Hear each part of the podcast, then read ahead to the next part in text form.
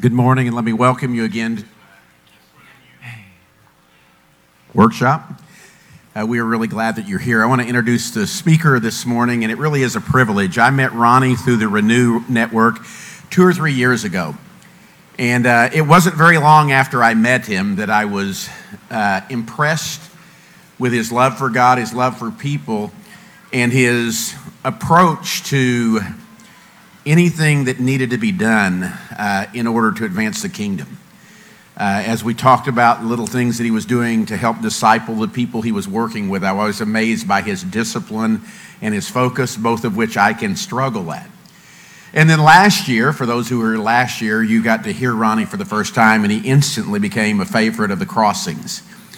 And he became a favorite of the crossings because, in the middle of a time of divide, Ronnie was a force for the kingdom and the voice of the kingdom.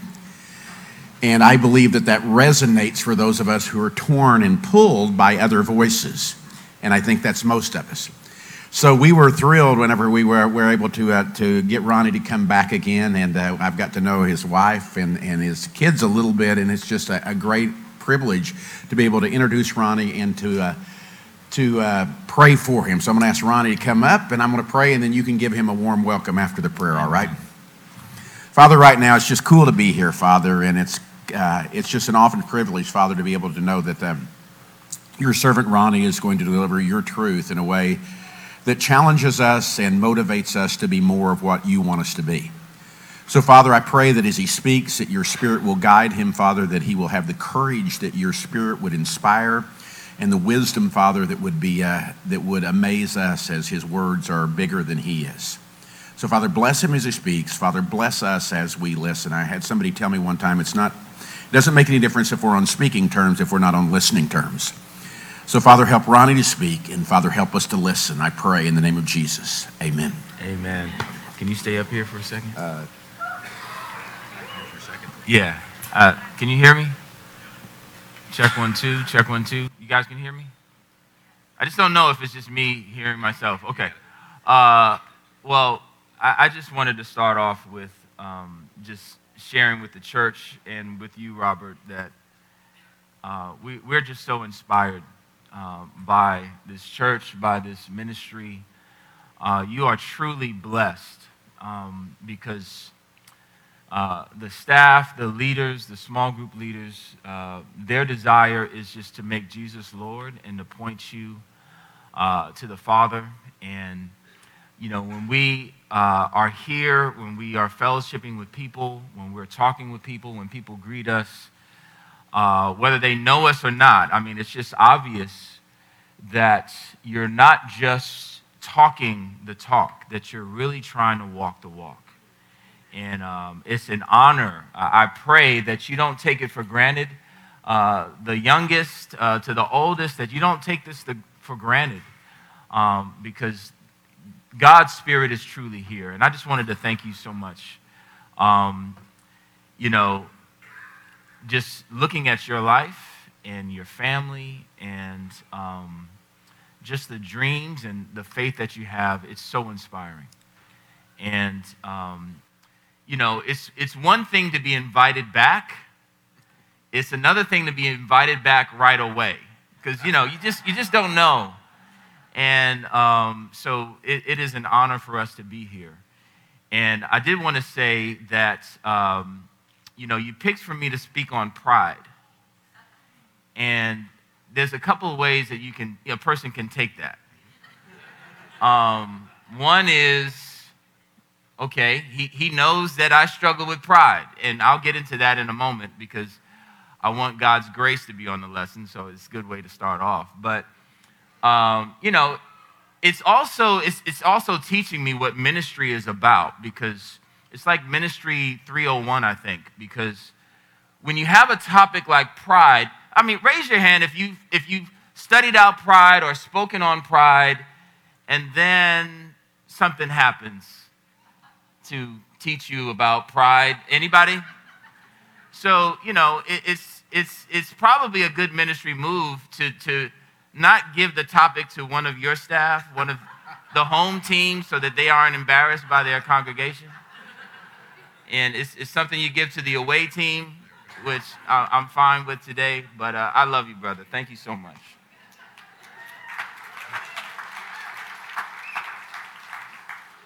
So, uh, we're going to talk about the pride of life today. And, um, you know, I'm, I'm, not an expert in expelling this from life.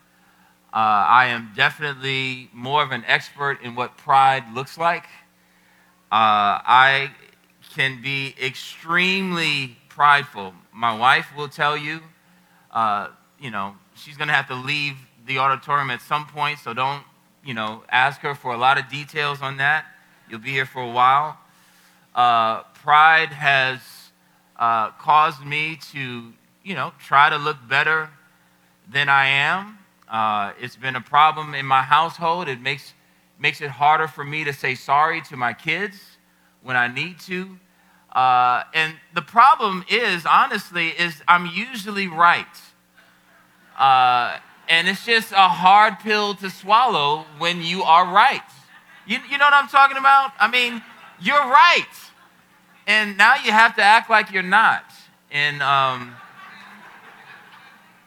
it's just frustrating to have to do that.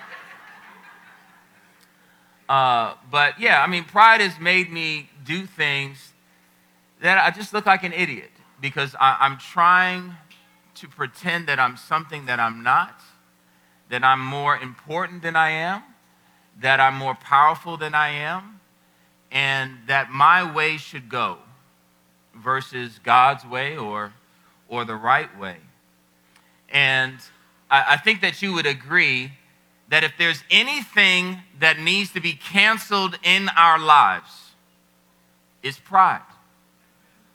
If there's anything that needs to be canceled, I mean, it's our pride. If there's anything that should be banned, that we should no longer support, uh, if there's any artist that we should not follow, that we should delete all their songs, you know, not stream them, not give them any more support, uh, never watch their films. If there's any, if there's anyone, if there's any artist, it is pride itself.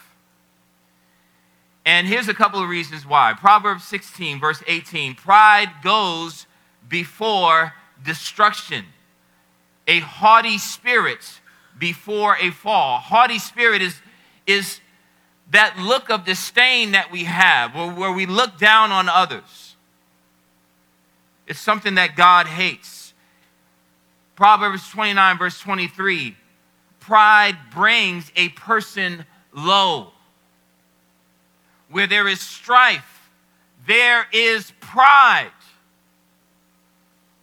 In Proverbs 13, verse 10, and 11, verse 2, when pride comes, then comes disgrace. What has a longer history of abuse than pride? What has a, a longer history of destruction of disrespect, of deceit, of corruption, of misconduct, of sexual misconduct than pride. Our pursuit of being godlike, our pursuit of doing what we want, and treating people like they are lower than us. I mean, what has more of a history of destruction than pride? And this is why First John says, Do not love the world nor the things in the world, for anyone, if anyone loves the world, the love of the Father is not in him. For all that is in the world, the lust of the flesh, and the lust of the eyes, and the boastful pride of life, is not from the Father, but from the world. What is pride? Pride is exalting oneself over people and God. That's what pride is. When we exalt ourselves over people and God, it's overshining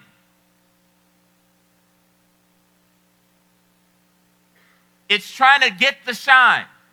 It's trying to get the attention, the glory, the accolades, the, the respect, the applause, whatever it is. That's what pride is. It's taking glory and praise that should be reserved for God Almighty and taking it for ourselves. Does that sound familiar?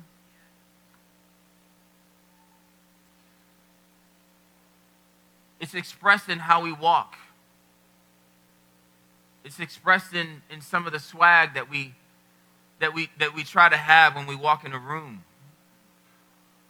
or when we start that video. It's a swollen estimate of our own powers that causes us to look down on others and, and, and treat people with contempt. I mean, here's the thing we wouldn't have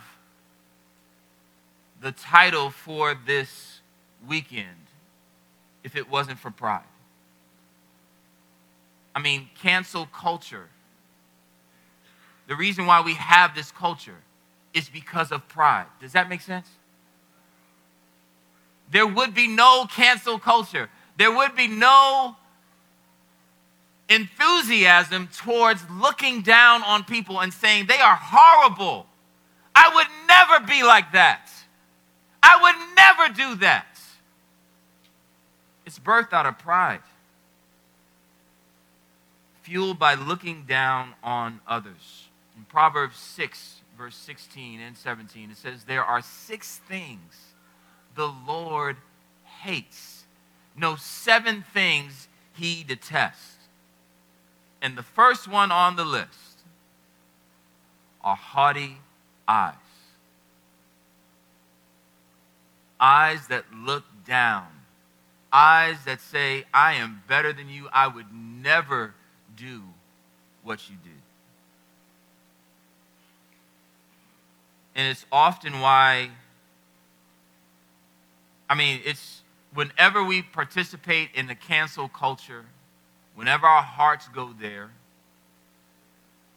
we're participating in something that God hates. Something God hates.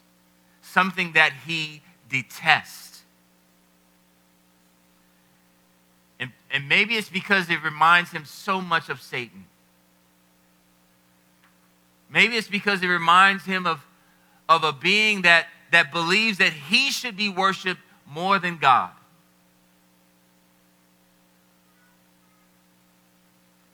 And here's the thing the world loves it. I mean, let's be honest. We like pride, it gets more views. I mean, we're entertained by it.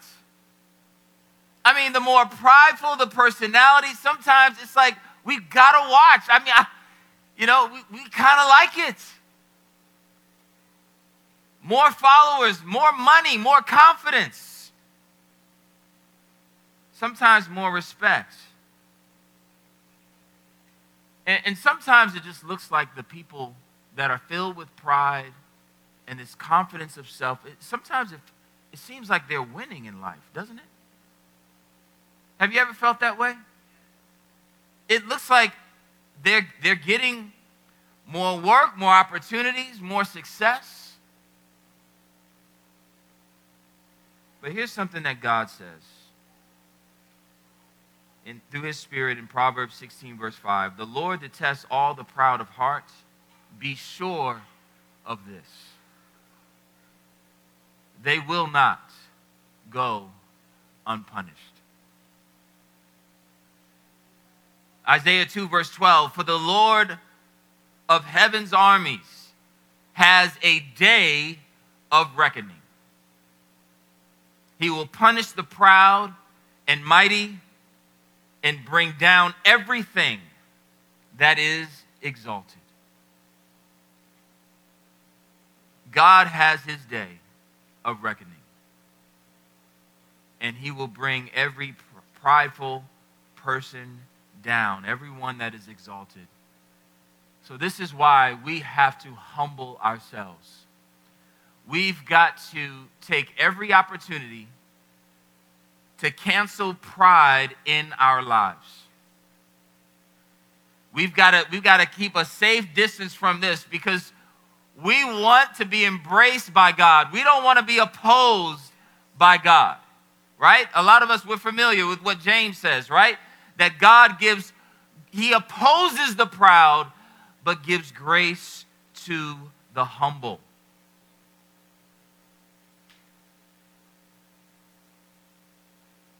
Again, let's go back to First John.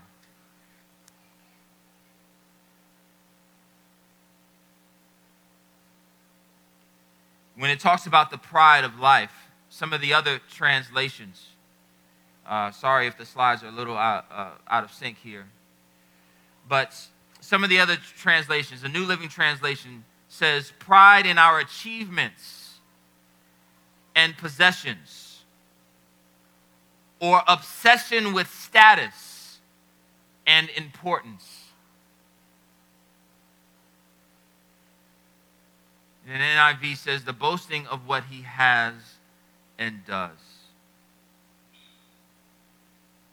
Anytime we are taking credit for something that is that we have accomplished in our lives or a blessing that we received anytime we do that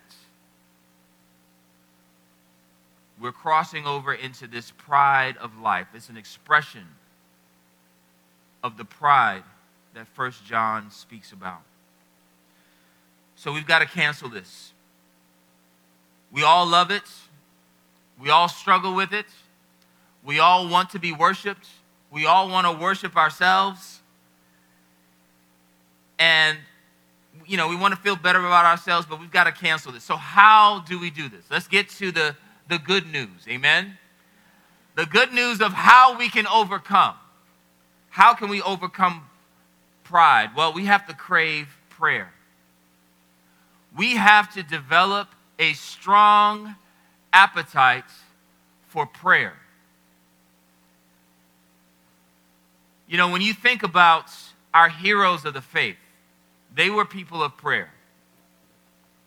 Moses was a man of prayer. And he was a humble man. Jesus was a man of prayer. He lived on prayer. And we have to do the same. Prayer is the ultimate expression of humility, the ultimate expression of worship. It communicates to God that we need Him. We can't do anything without Him. And the Spirit tells us to pray continually. So we have to crave prayer. Do we have anyone pregnant in the room today that knows it? I'm not trying to be a prophet. I'm not gonna, you know, wait a minute. I'm feeling the. No, I'm not doing that. Uh, who, who's Okay. We've got one over here. How many months? Nine. All right. She's by the exit. That's awesome. Okay. Over here. Seven months. All right. Six months. Okay. Great. All right. Well, you know, the Spirit says through Paul, that Christ needs to be formed in us. You know, he, he tells the church that he is he's going through a lot of pain until Christ is formed in the church. And that's what we're all going through. All right? And they, they have a little bit more, you know, they have a, a an acute understanding of what it's like for a life form to form inside of you. And there's a lot that goes with that, right? Because, you know, when, when Christ is being formed in you, yeah, at first it's not that noticeable, but there's a point where it's unnoticeable. I'm only asking how many months you are because you're sitting down. I can't see, you know, I can't see the whole picture, But what happens is when a life form is forming in you, uh, eventually it starts to overshadow you. It's the first thing that people see. And that's what the prayer is that Christ will be seen in us more than ourselves. But in order for that to happen, our appetite has to change. I mean, one of the first signs that someone has a life form in them is that their, their appetites change. And this is, this is what happens with, when, with many women that are pregnant. And have, have you ever heard of some of the weird cravings that, that women will have when they're pregnant? Uh, you know, Shamara had some, and it, it made us look into it. And then we were finding out about all these women that were craving dirt. Uh, I know that sounds like, you know, I, that I'm, I've just le- I've left the lesson, I'm going on somewhere else, but stay with me for a moment. Craving dirt. I mean, like walking beside cars and rub, you know, like running their finger along the side to get a taste. In, in Haiti, we found out that there, there are places where they make mud pies. Really, they sell mud pies to pregnant women. I mean, they're creative with how to get this dirt inside. Now, I don't, you know, I don't understand all the science behind that, but some believe that it has to do with a deficiency of iron that, that makes them crave these things. But the point is, a lot of times it has to do with the development of this child, that this is going to help. And in order for Christ to be formed in us, Christ who lived on prayer, we're going to have to pray more. We're going to have to digest prayer more. We're going to have to have an appetite for prayer, and we're going to have to be creative in how we pray. That it's not just quiet on our knees, that we've got to do whatever it takes. We got to get creative. We got to make some prayer pies, whatever it is. You know, when we see a car, we got to think, let me get some prayer. Let me pray about where I'm going. But we've got to pray, we got to crave it in our lives that this is how we can overcome pride. Is show God that we will worship him more, that we will that we will pray more than we eat. Because we want him to be number 1. And we want we want Christ to be formed in us. We want Christ to cover us. We have to crave prayer. Number 2, if we're going to overcome, if we're going to cancel pride in our lives, we have to reject ownership. What do I mean by that? You know, often in life, we need to take ownership for things that we've done. But to overcome pride, we have to reject ownership. Why do I say that? You know, uh, in First John, it says that you know, the boasting of what he has and does. You know, you can't boast about something you don't have or you shouldn't. You can't boast about something you don't own. And as disciples of Jesus, we have to decide that we don't own anything anymore. That we're not going to take ownership for anything, any blessings, any gifts, anything in our lives, that we are going to surrender it all to God. That we're not going to own anything. And that's what Luke 14 is about.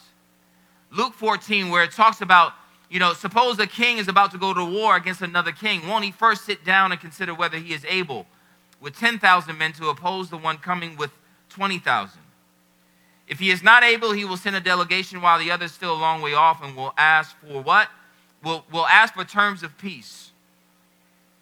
And Jesus says, that unless you give up everything you have, you cannot be his disciples. You've got to surrender it all. That means you own nothing. You don't own your shirts, you don't own your shoes, you don't own your home, you don't own your gifts. You don't own any of your accomplishments. We've got to reject that. We've got to reject those thoughts in our hearts, those thoughts in our minds. We've got to reject that impulse to say, Yes, I did it. We've got to give the glory to God. Everything belongs to Him. Even your ability to work hard and develop skill and the motivation that you have to, to do what you do, it comes from God.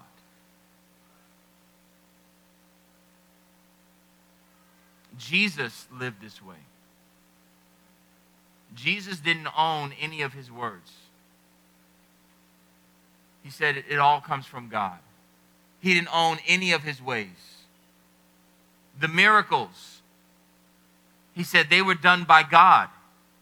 He didn't do these miracles. We've seen it in, in, in the Gospels where someone gets healed and he's not paying attention. He doesn't even know who it was. Everything he did, he gave the credit to God. We have to do the same. Amen. We have to reject ownership. And last but not least, we have to serve others. We have to live a life serving others. Well, what does that mean?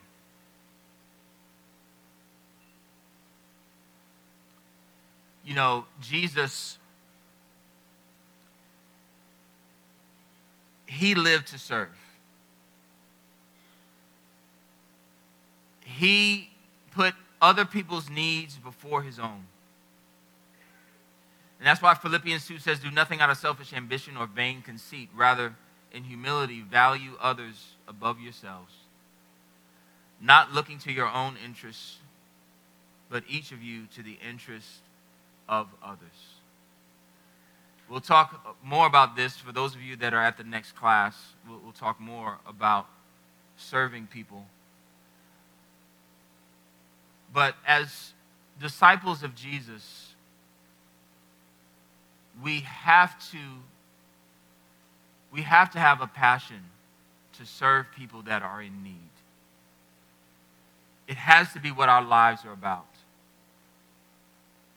You know, our kids go to a school, a charter school, and a lot of charter schools do this. You cannot graduate unless you have 50 hours of service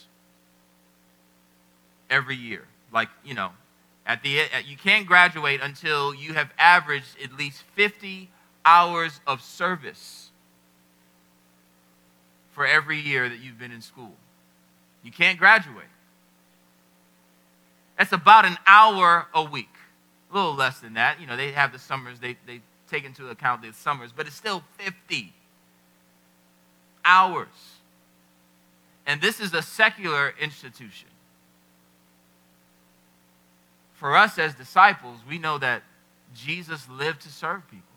That this is how we're going to make disciples. It's the first expression of, of love, of God's love. And, you know, at, at our church, we're saying, hey, we, every week, find a way to serve someone every week. And we're not telling you to just only do that. You know, it needs to be something that we do daily, but if we're trying to make disciples, we have to, we have to show that we care about the needs of people. And that was Jesus' life. This is one way that we can imitate him, but it also puts us, it puts others' needs above our own. And this will help us, this will help Christ to form in us when we serve others. I hope this makes sense. We've got to cancel pride in our lives. We have to be devoted to prayer. Only God can save us from this. Only God can cancel this. I mean, it's not even something we can do on our own strength. That's why we have to pray. That's why we have to call on God.